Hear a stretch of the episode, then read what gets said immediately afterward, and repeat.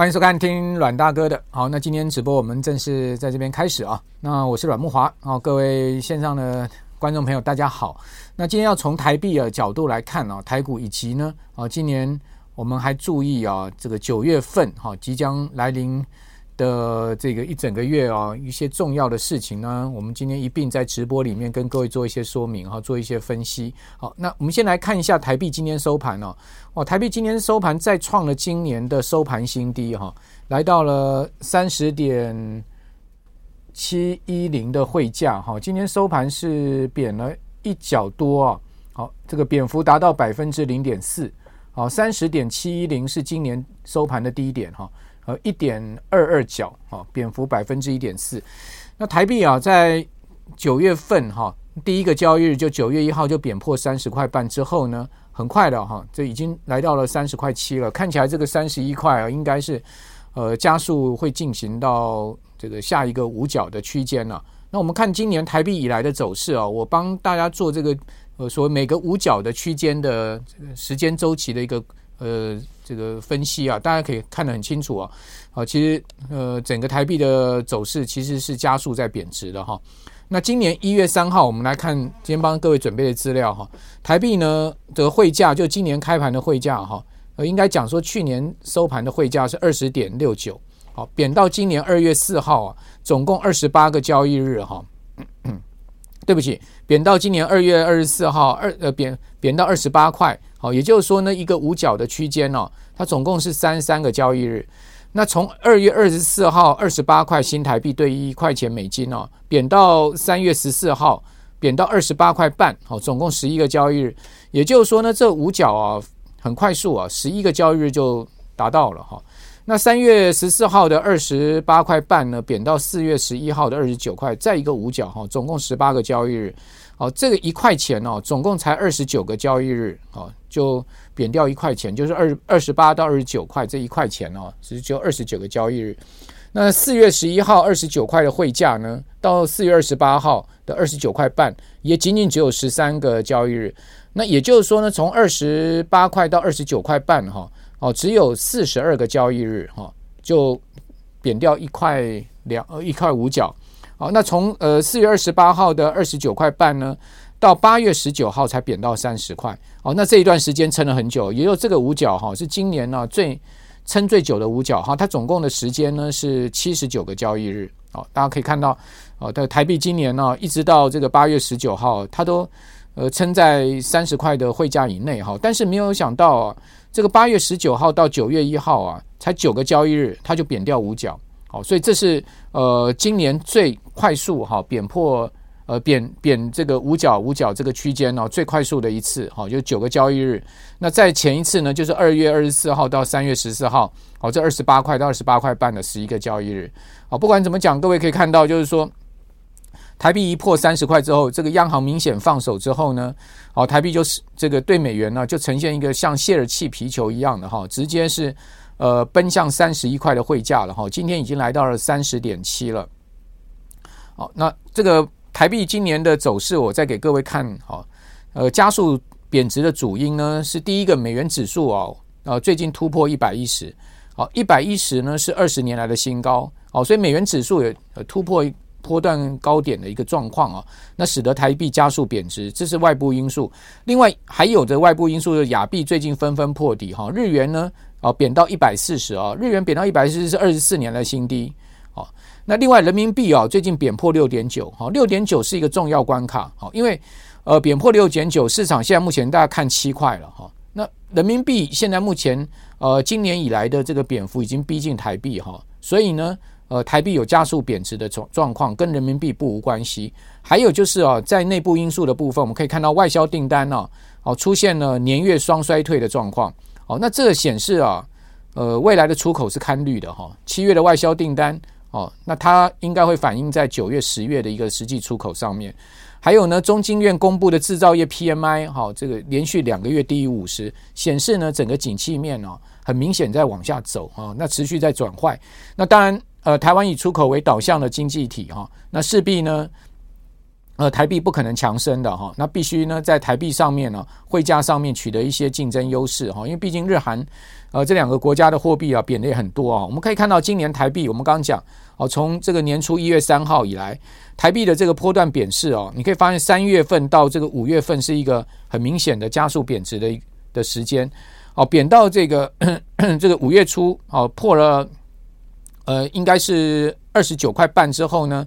它拉回到二十九块附近哈，然后呢，在这个地方盘了大概八十几个交易日。我们讲说，在这一段时间，也就是说二十九块半哈，一直到三十块这个五毛啊，它是最抵抗力最强的一段时间。可是一，一旦贬破三十之后呢，你可以看到这一段又很明显的加速贬值啊。也就是说，从八月下旬啊到九月，呃，今天是九月五号哈，是一个很明显加速贬值的一个状况。那今年以来，台币贬值的幅度已经逼近百分之十啊，贬掉一成了。好，这个九点五趴的贬幅非常的大哈。那另外，韩元今年贬值的幅度更大。各位可以看到，韩元去年收盘是一千一百八十八对一美金。好，那贬到上周五啊，它曾经见到的低点是一千三百六十三。好，这个韩元今年以来贬掉百分之十三。好，所以韩元的贬幅是超过台币的哈。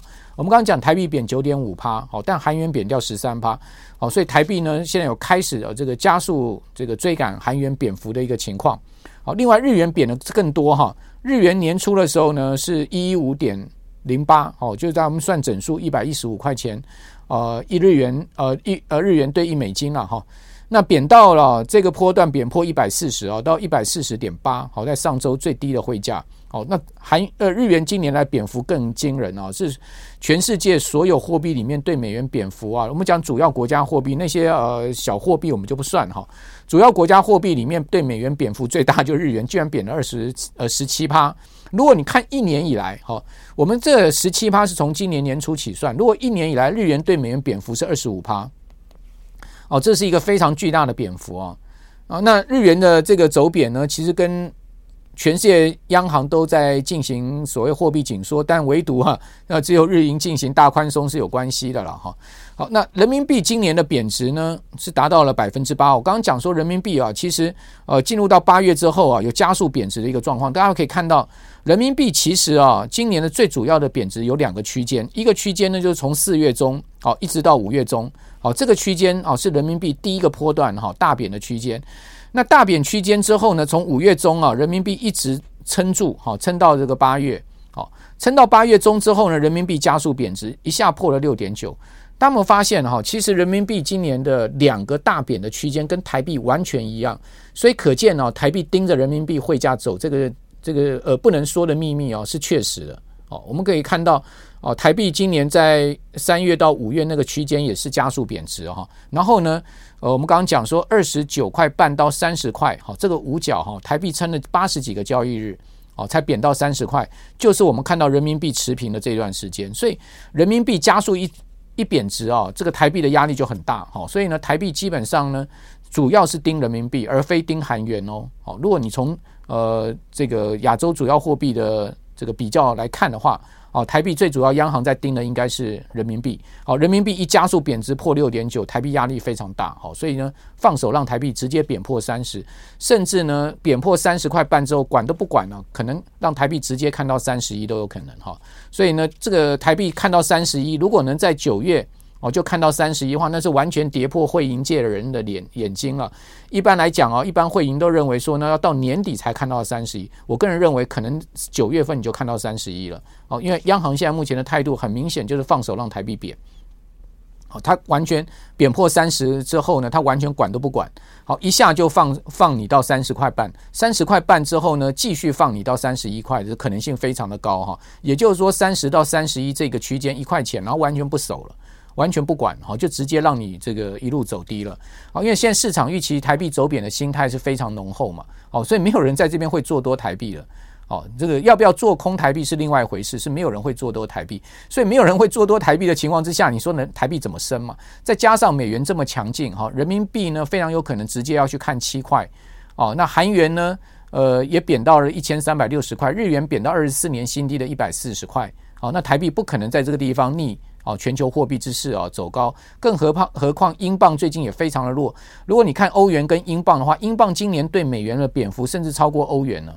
好，上一周哦，这个英镑就大贬了两块哦，不百分之二，好，跌了别跌了百分之二的幅度，哦，一周跌幅两趴，对英镑来讲是一个非常大的跌幅啊。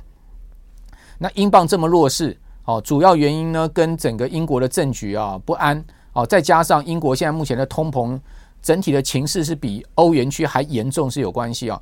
哦，英国现在目前整个经济陷入到这个即将要衰退，而且呢可能衰退周期是长达一年以上的这样的一个。呃，情况哦，再加上首相呢，哦，这个下台哦，这个礼拜英国保守党的党魁选举就会出炉了哈。那保守党党魁选举出炉之后呢，就是就是首相人选就确定了哈。那首相确定不代表说这个 Boris Johnson 啊，哦当首相这段时间把英国这个整个政治经济搞得一塌糊涂的这个问题就结束了哈。我认为后面啊，呃，保守党要收的烂摊子非常的多哈，再加上英国的通膨。非常有可能到明今年底到明年会达到百分之二十以上的这样的不可思议的一个通膨情况。你说英镑怎么升值？好，那英镑这么弱势，呃，欧元对美元贬破一比一平价的情况之下，全世界资金倒向美国哈，倒向美元去这个避险啊，或者怎么样？那这也就趁了心如了意了嘛，趁了谁的心如了谁的意，大家都很清楚我在讲什么嘛。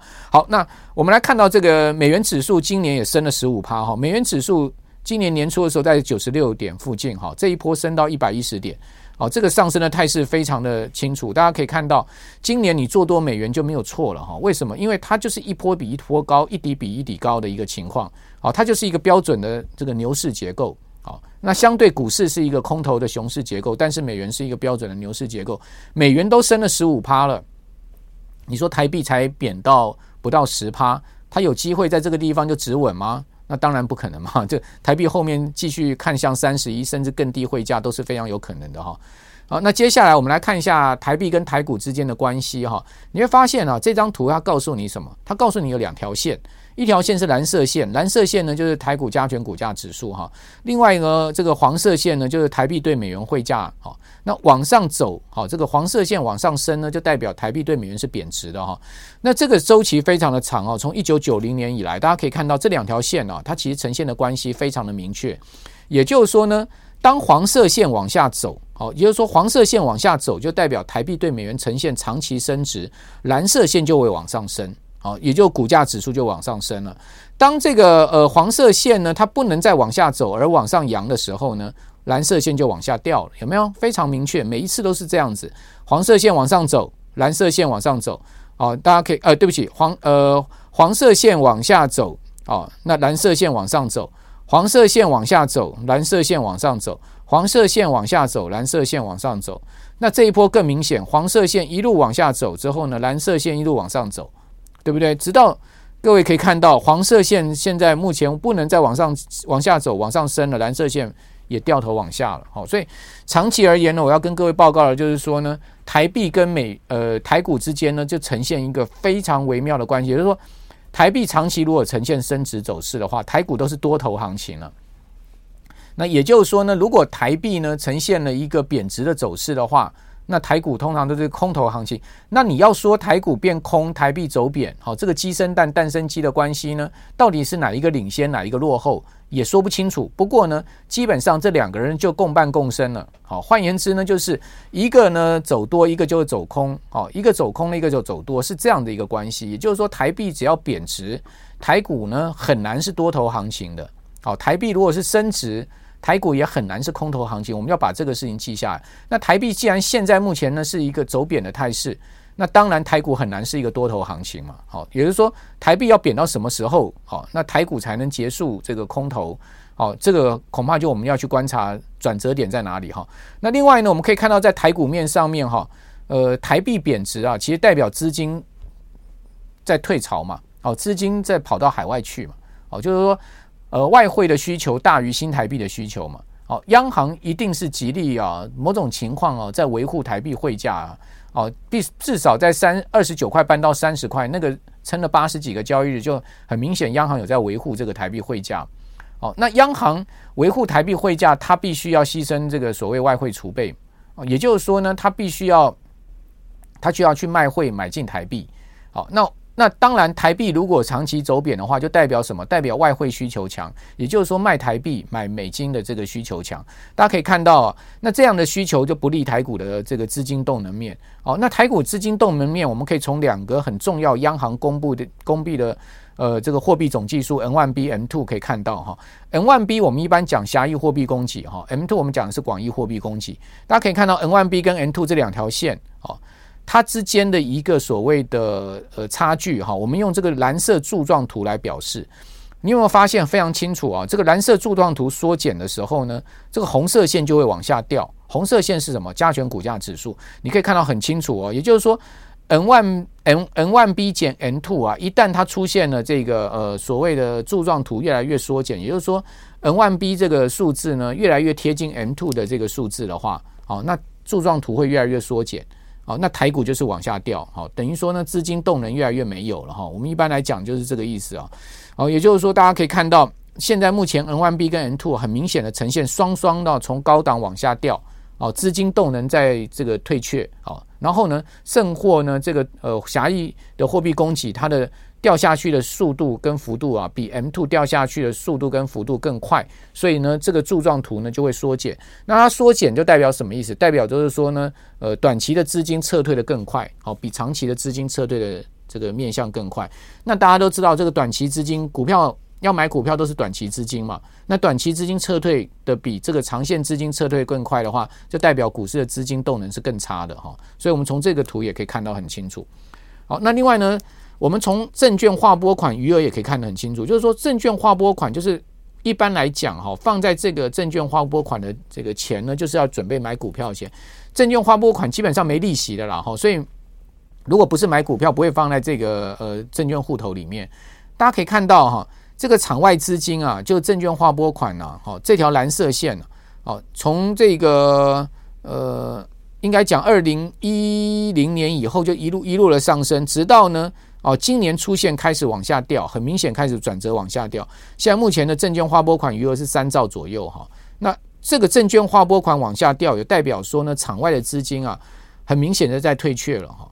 那再加上我们可以看到，今年啊，集中交易场的成交总量哦，呃，说到日均量就有两千多亿，这跟去年的日均量四千多亿只有剩下一半，很明显的场内资金也在退潮。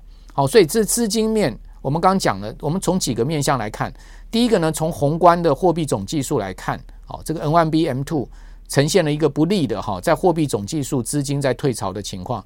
那另外，我们从呃这个证券划拨款，就是场外资金来看，它也在退潮。那我们从场内资金就成交的情况来看，它也在退潮。好，所以呢，资金退潮，那当然就不利于价量的一个表现。好，没有量，基本上就不会有价。好，所以为什么台股这一波？从国安基金七月十二号进场啊，从这个一万四千点左右拉到这个八月十六号，拉到了一万五千五百点，哦，这一波回档又下来，然后而且回的幅度也相当大哈，回的幅度有多大哈？我跟各位报告一下，我我做了一个统计哈，今年的台股加权股价的这个盘中最低点呢，是在七月七号所出现，当时的低点是一万三千八百三十二点，那国安基金在七月十二号哈宣布进场。好，那呃一路涨到八月十七号啊，涨到一万五千四百六十一点。好，那总共波段的涨点是一千六百二十九点，波段的涨幅呢是十一点七七趴。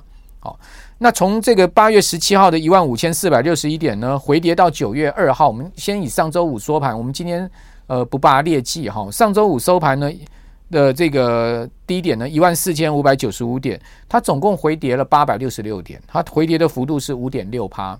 那它这个回跌的这呃指指数啊，这个八百六十六点，跟我们刚刚讲波段涨一千六百二十九点来讲，它是回了五十三趴，也就是说它回掉超过一半，好多这三趴啊，不多不少，它就刚好就是回掉超过一半，超过一半呢，就把这个整个上升的这个多方的态势结构给破坏掉了，它已经变成是一个超过中度回档以上的一个强度了。那既然是超过中度以上回档的强度呢，就显示哦，这个多方的结构已经被破坏了。好，所以再往上去哈，呃，如果未来有反弹的话哈，再往上升呢，也不容易再过一万五千四百六十一点。好，那至于会不会直接下探到一万四呢？我不敢讲哈，我只能说，呃，基本上整个结构面破坏最好的状况应该是横盘了，好，或者是说呢，呃。跌深之后出现一个反弹，但是一万五千点的压力应该就很大了哈。那但柜买指就另外一个回事了哈，柜买指相对比大盘这一波强很多哈。呃，柜买指七月七号的最低点是一万呃一百六十六点二三点，涨到八月二十六号，它涨到了一百九十九点九九点。你看它涨的时间也比大盘久，大盘是八月十七号见高点，它是八月二十六号见高点，它涨幅呢达到百分之二十点三。也就是说，如果照技术分析来看的话，柜买指已经转成牛市了。好，因为从低点上来，它已经涨两成了哈，它涨了三三点七六点。那从二八月二十六号回跌到九月二号上周五啊，一百九十六点二三点，它总共跌掉了三点七七六点，它跌幅才一点八趴。那我们刚刚讲大盘跌了五点六趴，它才跌一点六趴。那如果算波段涨跌幅的一个回档幅度呢，它也只有回了十一点一趴。刚刚讲大盘回了五十三趴，所以呢，关键在哪里？关键在柜买指能不能撑住整个这个台股。也就是说呢，大盘啊，现在目前的权值股啊，表现乏善可陈呐。啊，为什么乏善可陈？外资今年卖了一兆一千亿，他都卖这些权值股嘛。你国安基金有多少钱？国安基金有五千亿，你就算有五千亿，你也挡不住外资这么大的卖压，所以他不会去跟外资硬拼啊，他一定是四两拨千斤，先去把柜买护住了，好，把中小型股票护住了，或者说呢，本土业内法人或或者是说本土资金，他也很清楚，他不会在这个呃权值股上面去跟外资硬硬碰硬，所以他就转战到中小型股票，什么生技啦那些团报股上面去了。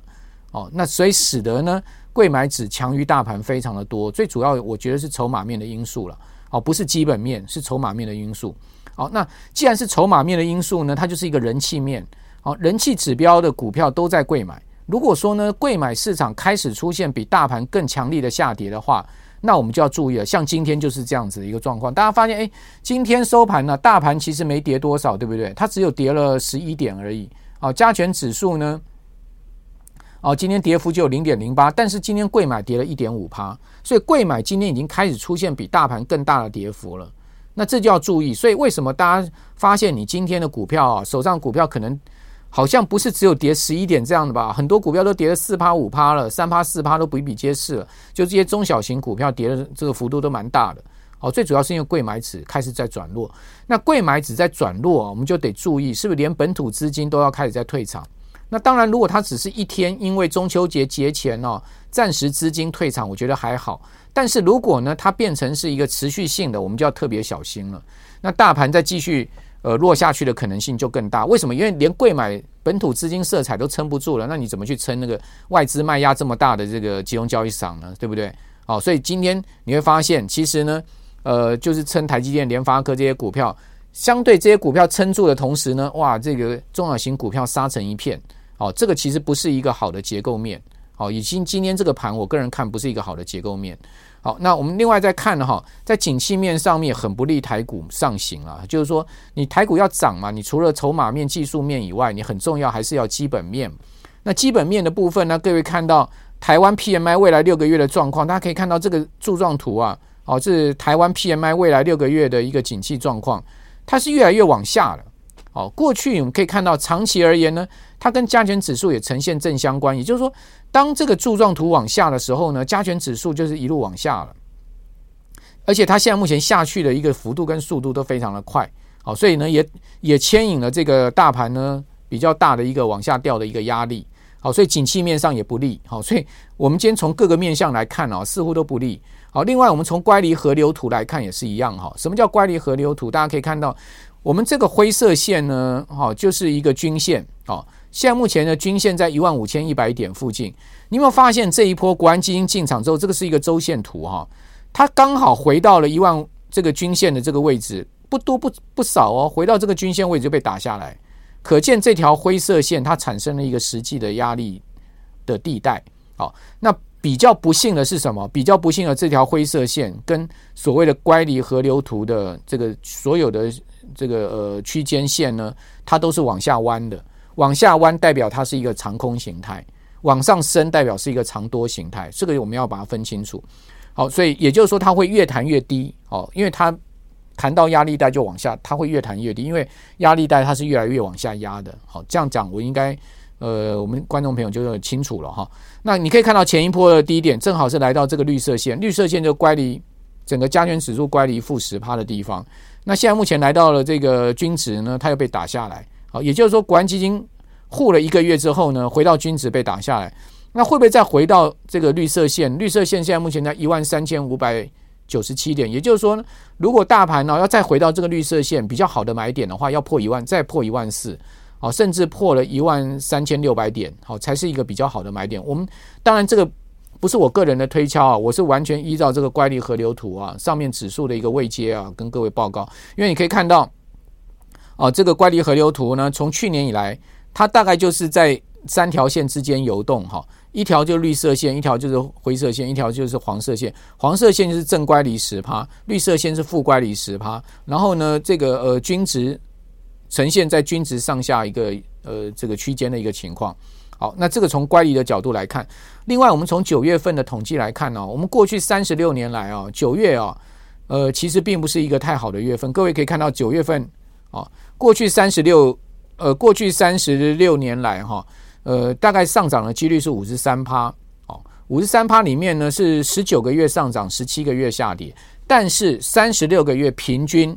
哦，各位听清楚了，虽然上涨的几率是五十三趴，但是三十六个月平均下来指数是跌零点八趴。好，所以也就是说呢，如果你就平均的涨跌幅来看，其实八月份并不是一个好月，呃，对不起，九月份哈，我讲九月份并不是一个好月。哦，那九月份跌零点八八，其实跌不多啊。十月份以过去三十六年来是台股一年之中啊这个最差的月份。好美股最差是九月，台股是十月哈，所以九月、十月肯定不是太好的月份。尤其各位可以看到，过去三年来哈，过去三年也就是二零二零年、二零二一跟二二零二二年哦，这个这呃这三年来啊，我们如果把二零二二年也算了，应该讲过去两年来哈，大家发现过去两年来其实呢，基本上九月份都下跌，可可是过去两年加权指数全年都涨二十几趴。涨二十几趴，这么好的一个多头年呢，九月份都下跌，那今年我我想应该压力会相对更大一点哦，因为今年是一个空头年嘛。好，那我们可以看到台积电哦，台积电的股价呢，呃，基本上它已经是，如果我们看周线的话啊，它距离年线年线在五百七十块，它在上周五啊收在四百八十五块啊，它距离年线的乖离已经相当明显了哈。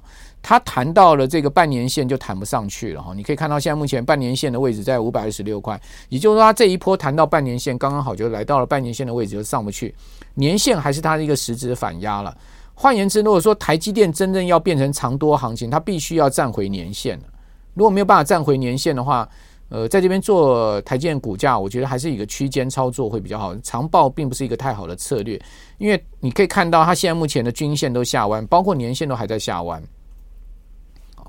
那什么样的股票呢？相对这个呃，它的一个整体的架势面上面啊，这个结构面上是比台积电好的。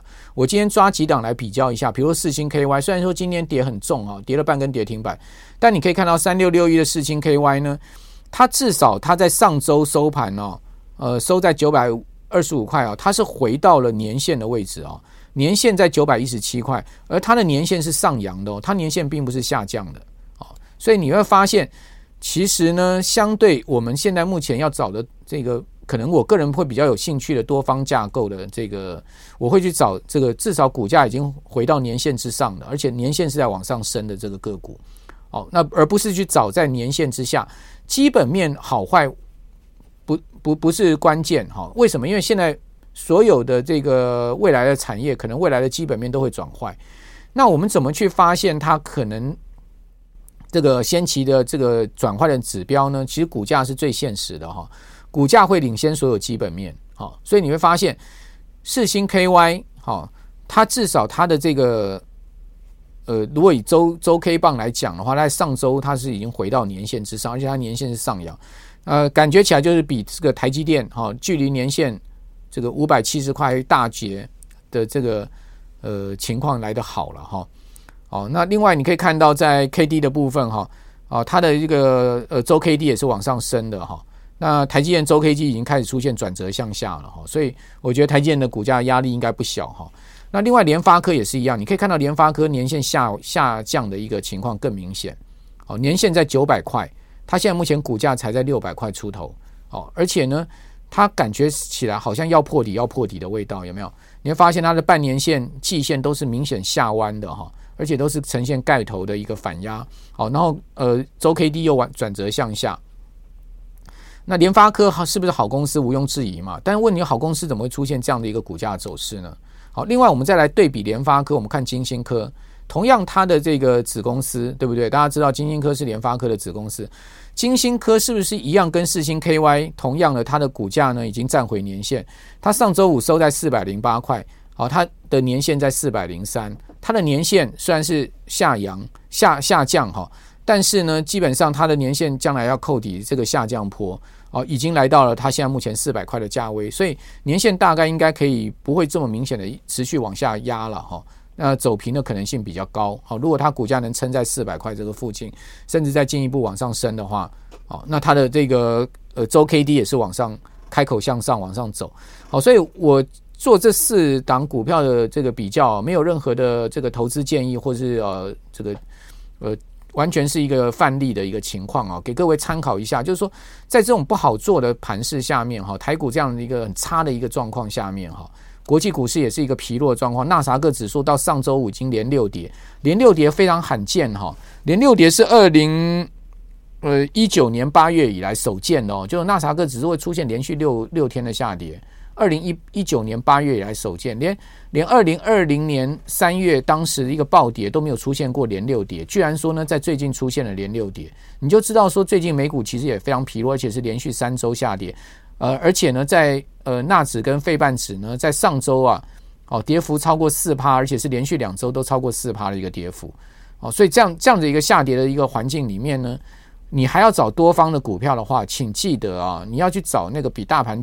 强势的个股，什么样的比大盘强势个股？大盘离年线还那么远，对不对？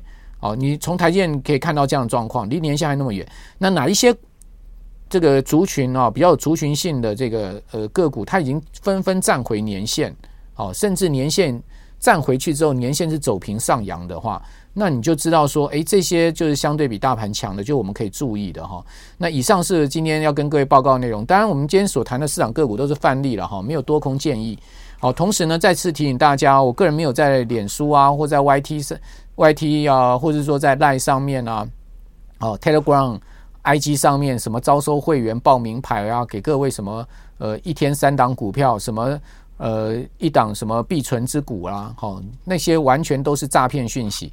哦，最新又有了把我跟施生辉啦，还有那个呃好像是宪哥，是不是？几个人放在一起说我们要共同什么推荐个股什么的，哦，那都是诈骗，千万别受骗哦！在脸书上面这种诈骗的这种页面非常的多，用我个人的名字、我的照片或者我助理的名义，或者在脸呃赖上面哦，全部都是诈骗哦，都是为了骗你的钱，然后他会先骗你去买一些股票，也许会让你赚点小钱，之后呢，他就会叫你汇款到什么账户去啊，就去呃去钓大鱼了。哦，很多人被骗哦，据我知道，不少人被骗。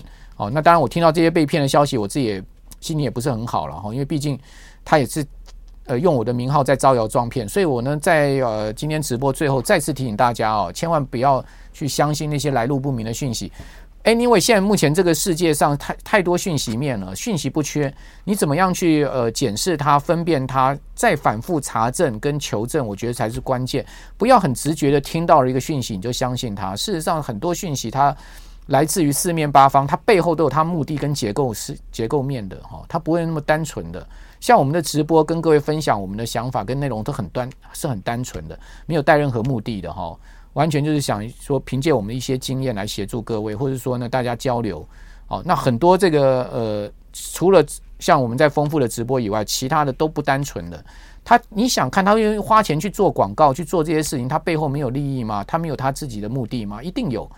哦，那呃，天下没白吃的午餐啊。好，还是回到这句话提醒各位。好，那我是阮木华，我们下次再见了，拜拜。